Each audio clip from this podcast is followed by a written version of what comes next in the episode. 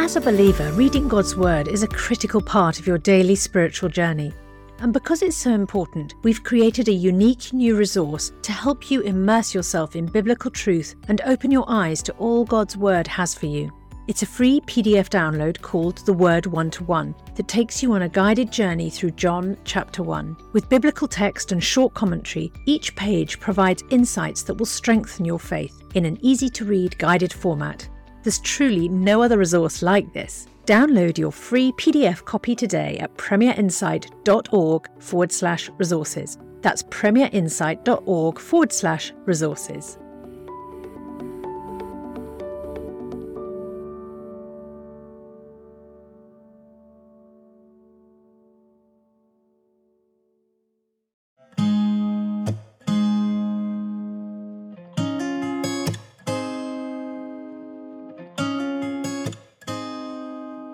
The Ask NT Wright Anything podcast.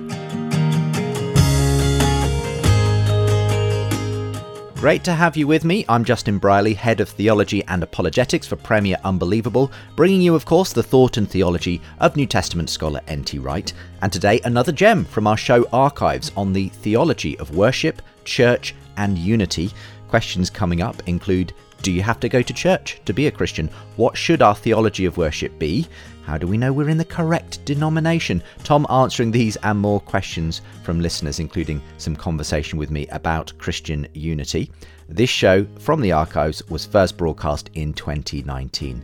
And we've lots of material, new and old, from Premier Unbelievable at our website, premierunbelievable.com. Register for our newsletter there. We'll send you a huge amount of bonus material from our shows, including 12 subscriber only videos from our Big Conversation series, access to five ebooks as well. Loads of reasons to get yourself subscribed at premierunbelievable.com. The link is with today's show. Today, the theme that we've gathered the questions under is around the church and worship and unity and those sorts of issues. Lots of different questions coming in on this.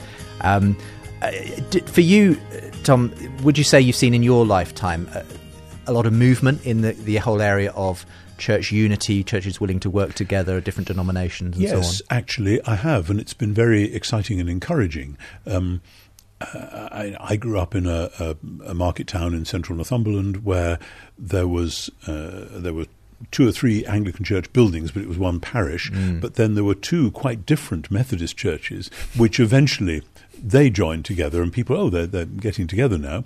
Um, there was a URC church, which then was a congregational church, and then there was a Presbyterian church. They finally got together.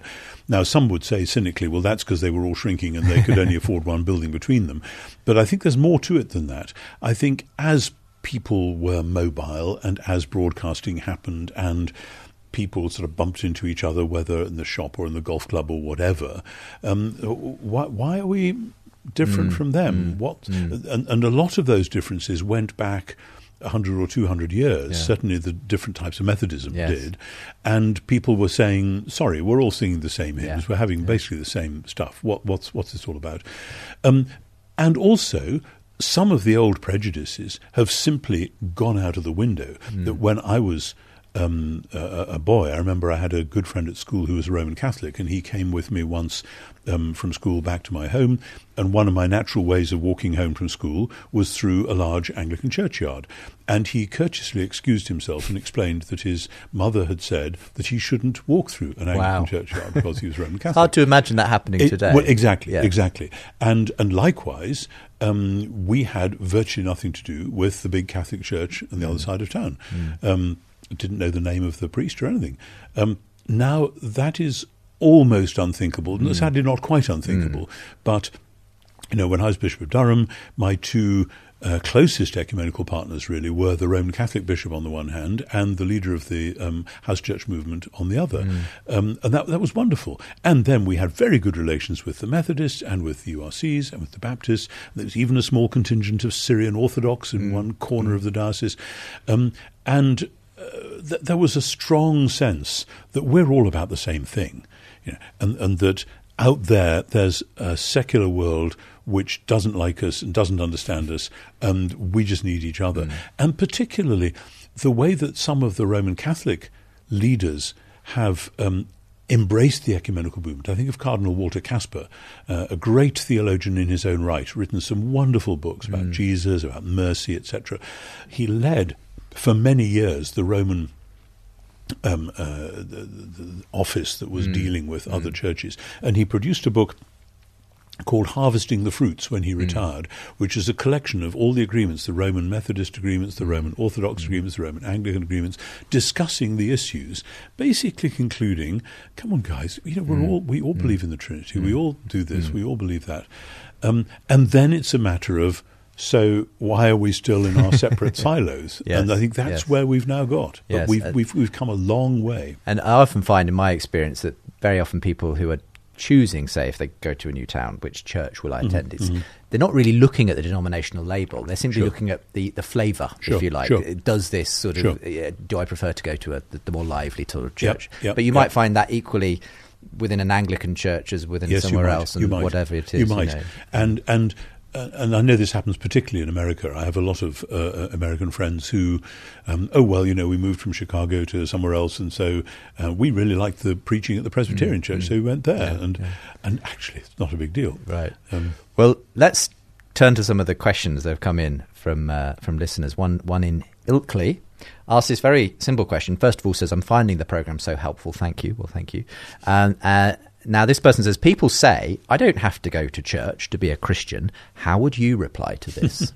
well, if somebody on a desert island finds a Bible, reads it, discovers that Jesus is a living presence and that he or she wants to worship this Jesus, um, I guess that can happen. Um, you don't have to go to church to have a living Though relationship. I have heard Jesus. a wonderful joke on that front. You've probably oh, the, heard it too. Yeah, yeah, yeah. It, you end they, up with the church, two churches: the one he goes to, and the one he doesn't go to. I know, I know, I know. There are variants on that. I've heard it. Uh, Jonathan Sacks tells a similar thing about synagogues. Oh, okay. yeah, every religion has it. Okay, yes, yes, yes. I think so. Um, but there's so much about very early Christianity, which is what I basically study in the New Testament, which makes it clear that Christianity is a team sport. Mm. Um, interestingly, when you contrast Christian virtue with pagan virtue, say Aristotle, Aristotle's virtues are all for the individual. Mm. I'm going to be courageous. I'm mm. going to be noble. I'm going to be just, etc., etc. I'm going to be a leader of my community. The Christian virtues, things like humility, charity, um, uh, generosity, etc., you require a community to practice these. And so there's a sense in which when the Spirit of Jesus takes somebody over and when they are responding to the Spirit of Jesus, this will naturally become a communal thing. Mm. Now, so it isn't the case that here's this organization and wouldn't it be better if you, as a, a lonely enlightenment individual, stayed aloof from it? That's a caricature. Mm. Obviously, it does sometimes feel like that. Mm. Um, but actually, we all need one another. We are none of us complete. Hence Paul's amazing image of the body of Christ. Yes. That um, we are none of us anything like sufficient. Mm. That's why, I mean, for, for me as a scholar, when I write something about a passage in the New Testament, I want my fellow scholars to look at it and say, Tom, you've missed this text or you've mm. misinterpreted this word. We need one another. Mm. I don't think I'm getting it all right. I need that feedback. Likewise in the church. And uh, often, when I've lectured on what the kingdom of God might mean in the world tomorrow, that sort of thing, young people will come up to me and say, I see this amazing vision of the kingdom of God. Mm. What should I be doing? And I say, Well, you cannot possibly do more than a tiny fraction of the mm. tasks that mm. need to be done. You need to be part of a fellowship in which the fellowship as a whole is saying, okay, prayerfully, we are committed to all these different things. Who is going to be good at this one? Who is going to be called to that one, etc. And that should be something that's mm. happening worldwide as well.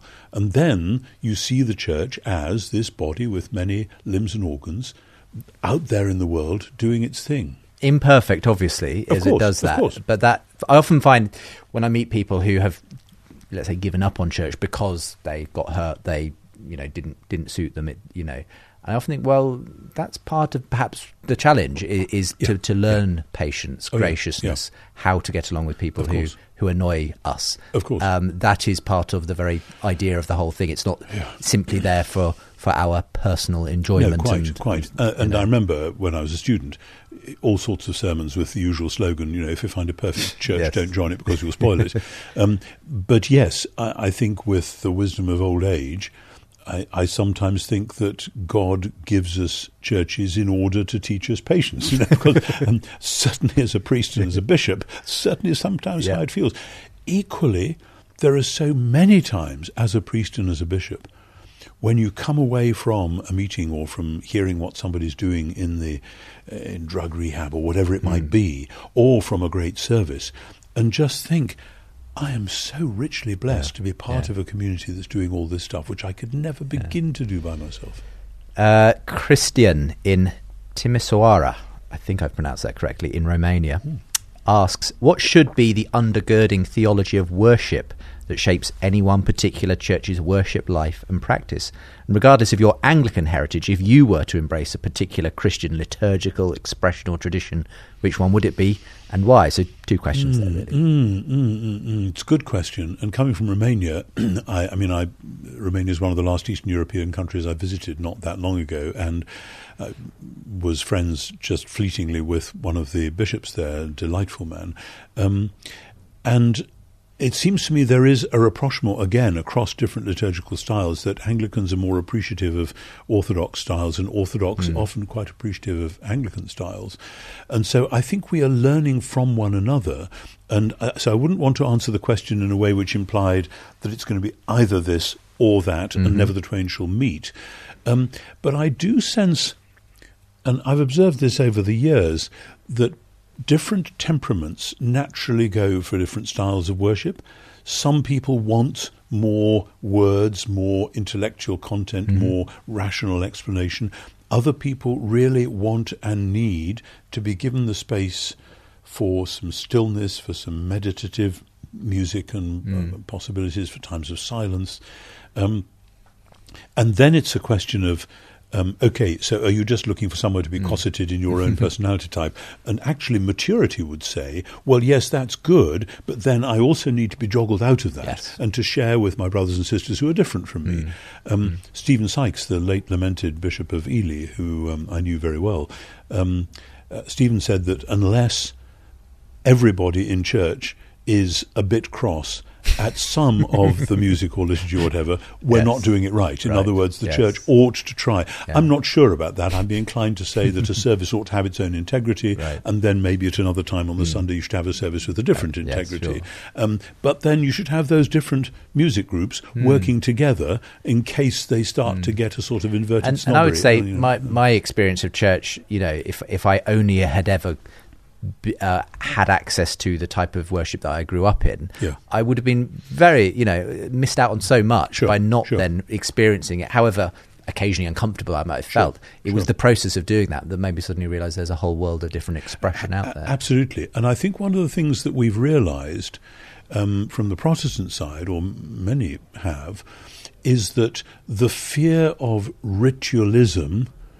Um, is one thing, and there is a ritualism, but there is also a Protestant, there's a, there's a charismatic Yes. ritualism where everyone has to raise their hands at a certain point. Yes. Um, and that is just as legalistic Mm. as um, a Catholic or High Anglican crossing themselves. Yes. But actually, what uh, uh, again, I keep on quoting C.S. Lewis. what we do with our bodies affects everything, um, which is why kneeling is important. Now, here's the thing: H- how many churches do you know now where they actually kneel regularly? There's not that many. That's true. It went out about 20 years ago, quite suddenly, I think in the 90s. And suddenly, um, even though there were still kneelers, people would just sit instead. Yes. And I want to say, actually, we've lost something there. Hmm. Again, the late lamented Colin Slee, who was Dean of Southwark, he and I used to join hands on this. We didn't always agree about other things, but, but we both agreed that actually kneeling was good for you, and that if you're in the presence of God Almighty, then actually kneeling is the easy alternative of getting flat on your face. Um, and simply slouching in a, in a, a seat Yes. Just or, doesn't or doing the, the crouch as some Oh, people doing the crouch. Well, yeah, yeah. a crouch may be better than sort of sitting back and putting your feet up, but because because you know, even in, in my in my private prayers day by day, um, there are certain moments when if I find that I'm sitting with my legs crossed, I just think actually that's that's inappropriate. I'm Yeah. in the presence of God here. Clay in Cambridge says something that troubles me, and no one seems to know the answer to, is how do we know we're in the right church or denomination, learning the right teachings from the Word? Uh, with Jehovah's Witnesses, Catholics, Anglicans, C of E, and every other denomination, all varying in opinion, how do we decipher if we're in the right place? I'm not sure what feels like the right place really cuts it. My faith was so simple when younger, says Clay. I love God, He loves me, but as I'm older and you try to learn and understand more, you realise all the splits, and we all agree we love God, but we we got it right, so we're all divided in our terms. anyway, so lot, lots going on there, Clay's. Um, obviously, he, he puts a whole group of Sure. different denominations together and says, how, how do you know you're in the right one? Yes, yes, uh, and and put like that, there is no way of knowing. But then, knowing is such a funny concept anyway. Um, uh, and the, the question almost sounds as though there ought to be a scientific test where you could put a coin in the slot and it would say this is where you should be, and then you won't have to think about it anymore. And I, I suspect that with our present denominational chaos, we ought to feel uncomfortable um, because uh, after I wrote my big book on Paul some years ago, uh, I was going the rounds doing conferences and so on, and, and people kept asking me if St. Paul could come back today, what would he be most keen to say to us? And I unhesitatingly say, he would be horrified not just that we are disunited, but that we don't care. Hmm. Because for Paul, the unity of the church is absolutely vital. If you're not hmm. united, why would Caesar take any notice of you? Yeah. If you're not united, why would anyone believe that there really is a hmm. new creation? Um, and so he battles for church unity across some very difficult divides all the time in every single letter. When when the easy thing would have probably been just to let people do their different thing exactly, and not really communicate with exactly. each other. But the whole part of the whole point of Romans, not the whole point, but part of the whole point, coming together in Romans 14 and 15, is that you may with one heart and mind and voice glorify the God and Father of Jesus. Yes, you come from this tradition. Yes, you come from that synagogue community, so you're worried about this. And now, but here's how you learn the Hmm. humility of Christ. To, to come together and worship together. And that's the sign to Caesar that Jesus is Lord and he isn't. It really, really is. So I want to say we ought to be uncomfortable and that probably the right thing to do is to start where you are. And as you pray about where you are, if you feel increasingly uncomfortable, as people sometimes do, then pray, look around, see what the alternatives are. Now, this is easy if you live in a big town with lots of different mm-hmm. churches. It's quite difficult if you live in a smaller town, 15 miles away from anywhere else, with only one real active church, mm. where if you then get somebody who's preaching really drives you up the wall, are you going to drive 15 miles? Well, that Right. might Yeah. depend whether you have children who need to go to Sunday mm-hmm. school. Some people will choose to go to a church that they feel they'd really rather not, but they feel if everyone Yes. doesn't go, then it'll be all Yes. the worse. So these are choi- these are hard choices that people make. Um, and uh, you know, when I retire, which please God won't be too long uh, t- uh, coming, there will be a question. Yeah. Um, what are we going to do on Sunday morning? Yes, Um, absolutely. I mean, it's interesting just, just to come back quickly to that question that um, Clay does here mention at the beginning of that list, Jehovah's Witnesses. Now, Yes, yes. are there some sort of doctrinal issues, e.g., Yeah. The Trinit uh, being a Quite. Trinitarian I- church yes, that, I, would I, say? I wasn't, I wasn't okay, going to comment on that, but, but yes, it was rather odd to have JWs at the front there. Um, but of course, many people looking from the outside would see Jehovah's Witness, Mormons, blah, Yeah, blah, it's all, all one and the same. And, yeah. and, and often in America, I've seen people lining up Catholics, Protestants, and Jews as though these are three of the same sorts of Right, thing. yes. And most Jewish people would say, um, no, that's not how it is. Um, but so the, the different public perceptions are very odd. Yes. Um, so, yes, I, I would say please make sure it's Trinitarian. Please make sure that the Bible is read and taught. Please make sure that it has the Eucharist, the bread breaking, call it what you will, somewhere in the centre of its life. Now, that might be once a year, it might be once a week, but, but yeah. that, that's, that's there are some distinctives which are some which, which which yes, kind of have to be in place. Sure, um, sure. Yes. Um, coming back to the the sort of idea of ecumenism and especially on a global level. Uh, Anna in Brazil asks Many Christian leaders have been talking about a potential revival in Christianity around the world, bringing Episcopalians, Catholics, and Reformed Christians together. So, what is the balance between striving for unity and a critical attitude towards the limitations of each denomination or theological tradition? Um, and Anna says, wouldn't it be quite insensitive to overlook deep differences for the sake of common goals? Um, what's your Yeah. thought on that? It, it would, it would. But this is where the crucial thing is um, what is the common core?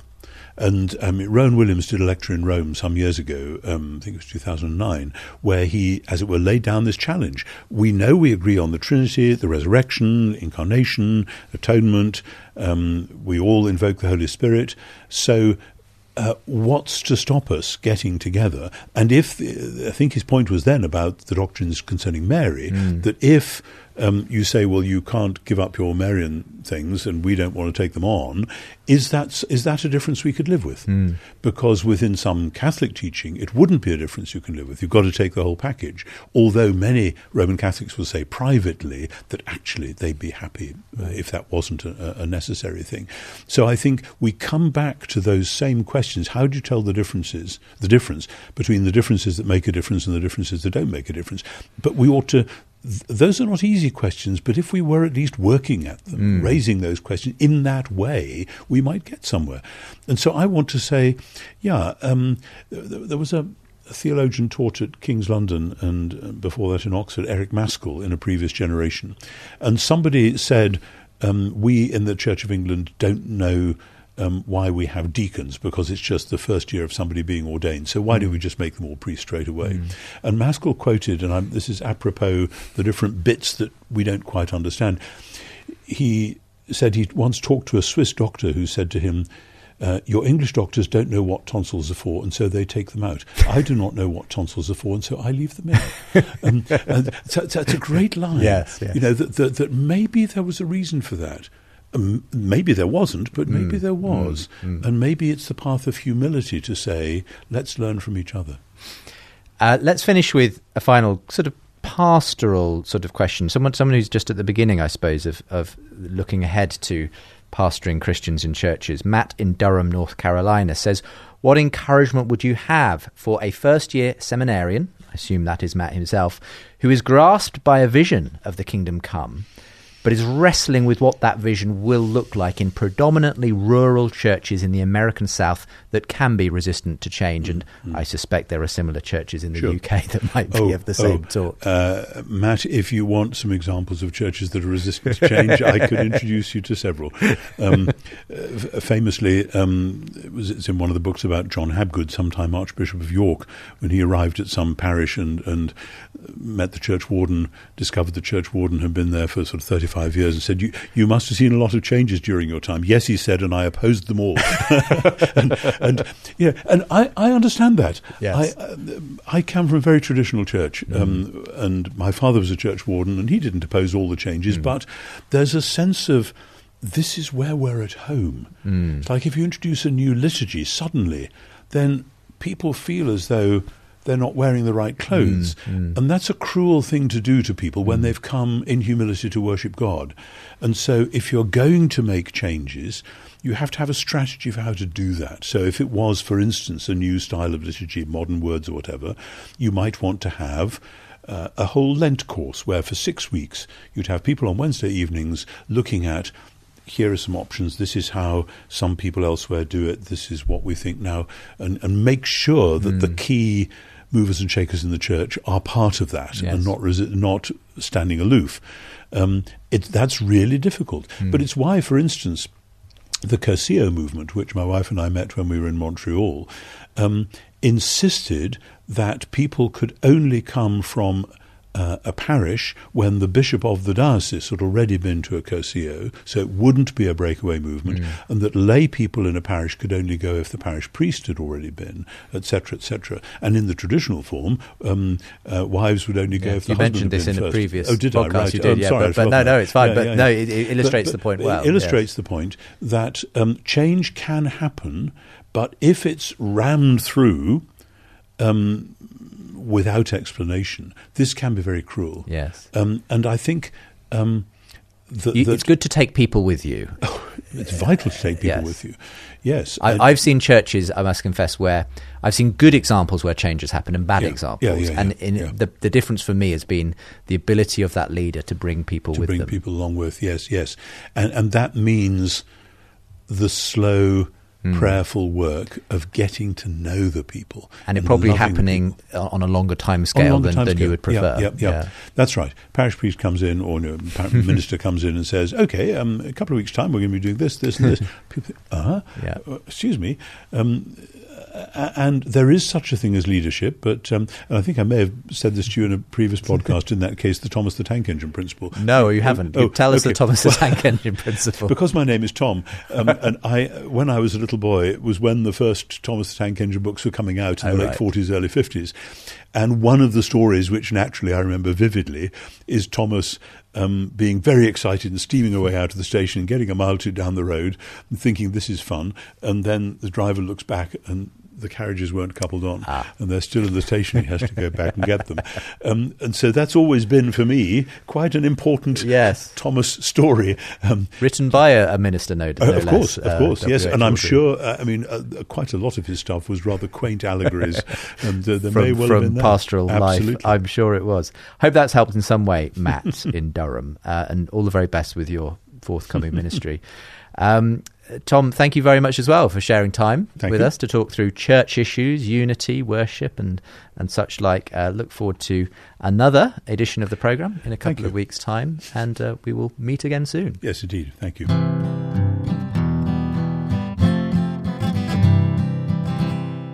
Thank you for being with us today. There's more from Tom, same time next week. And for all your other needs, do go to our website, premierunbelievable.com. For now, much love, God bless, and see you next time.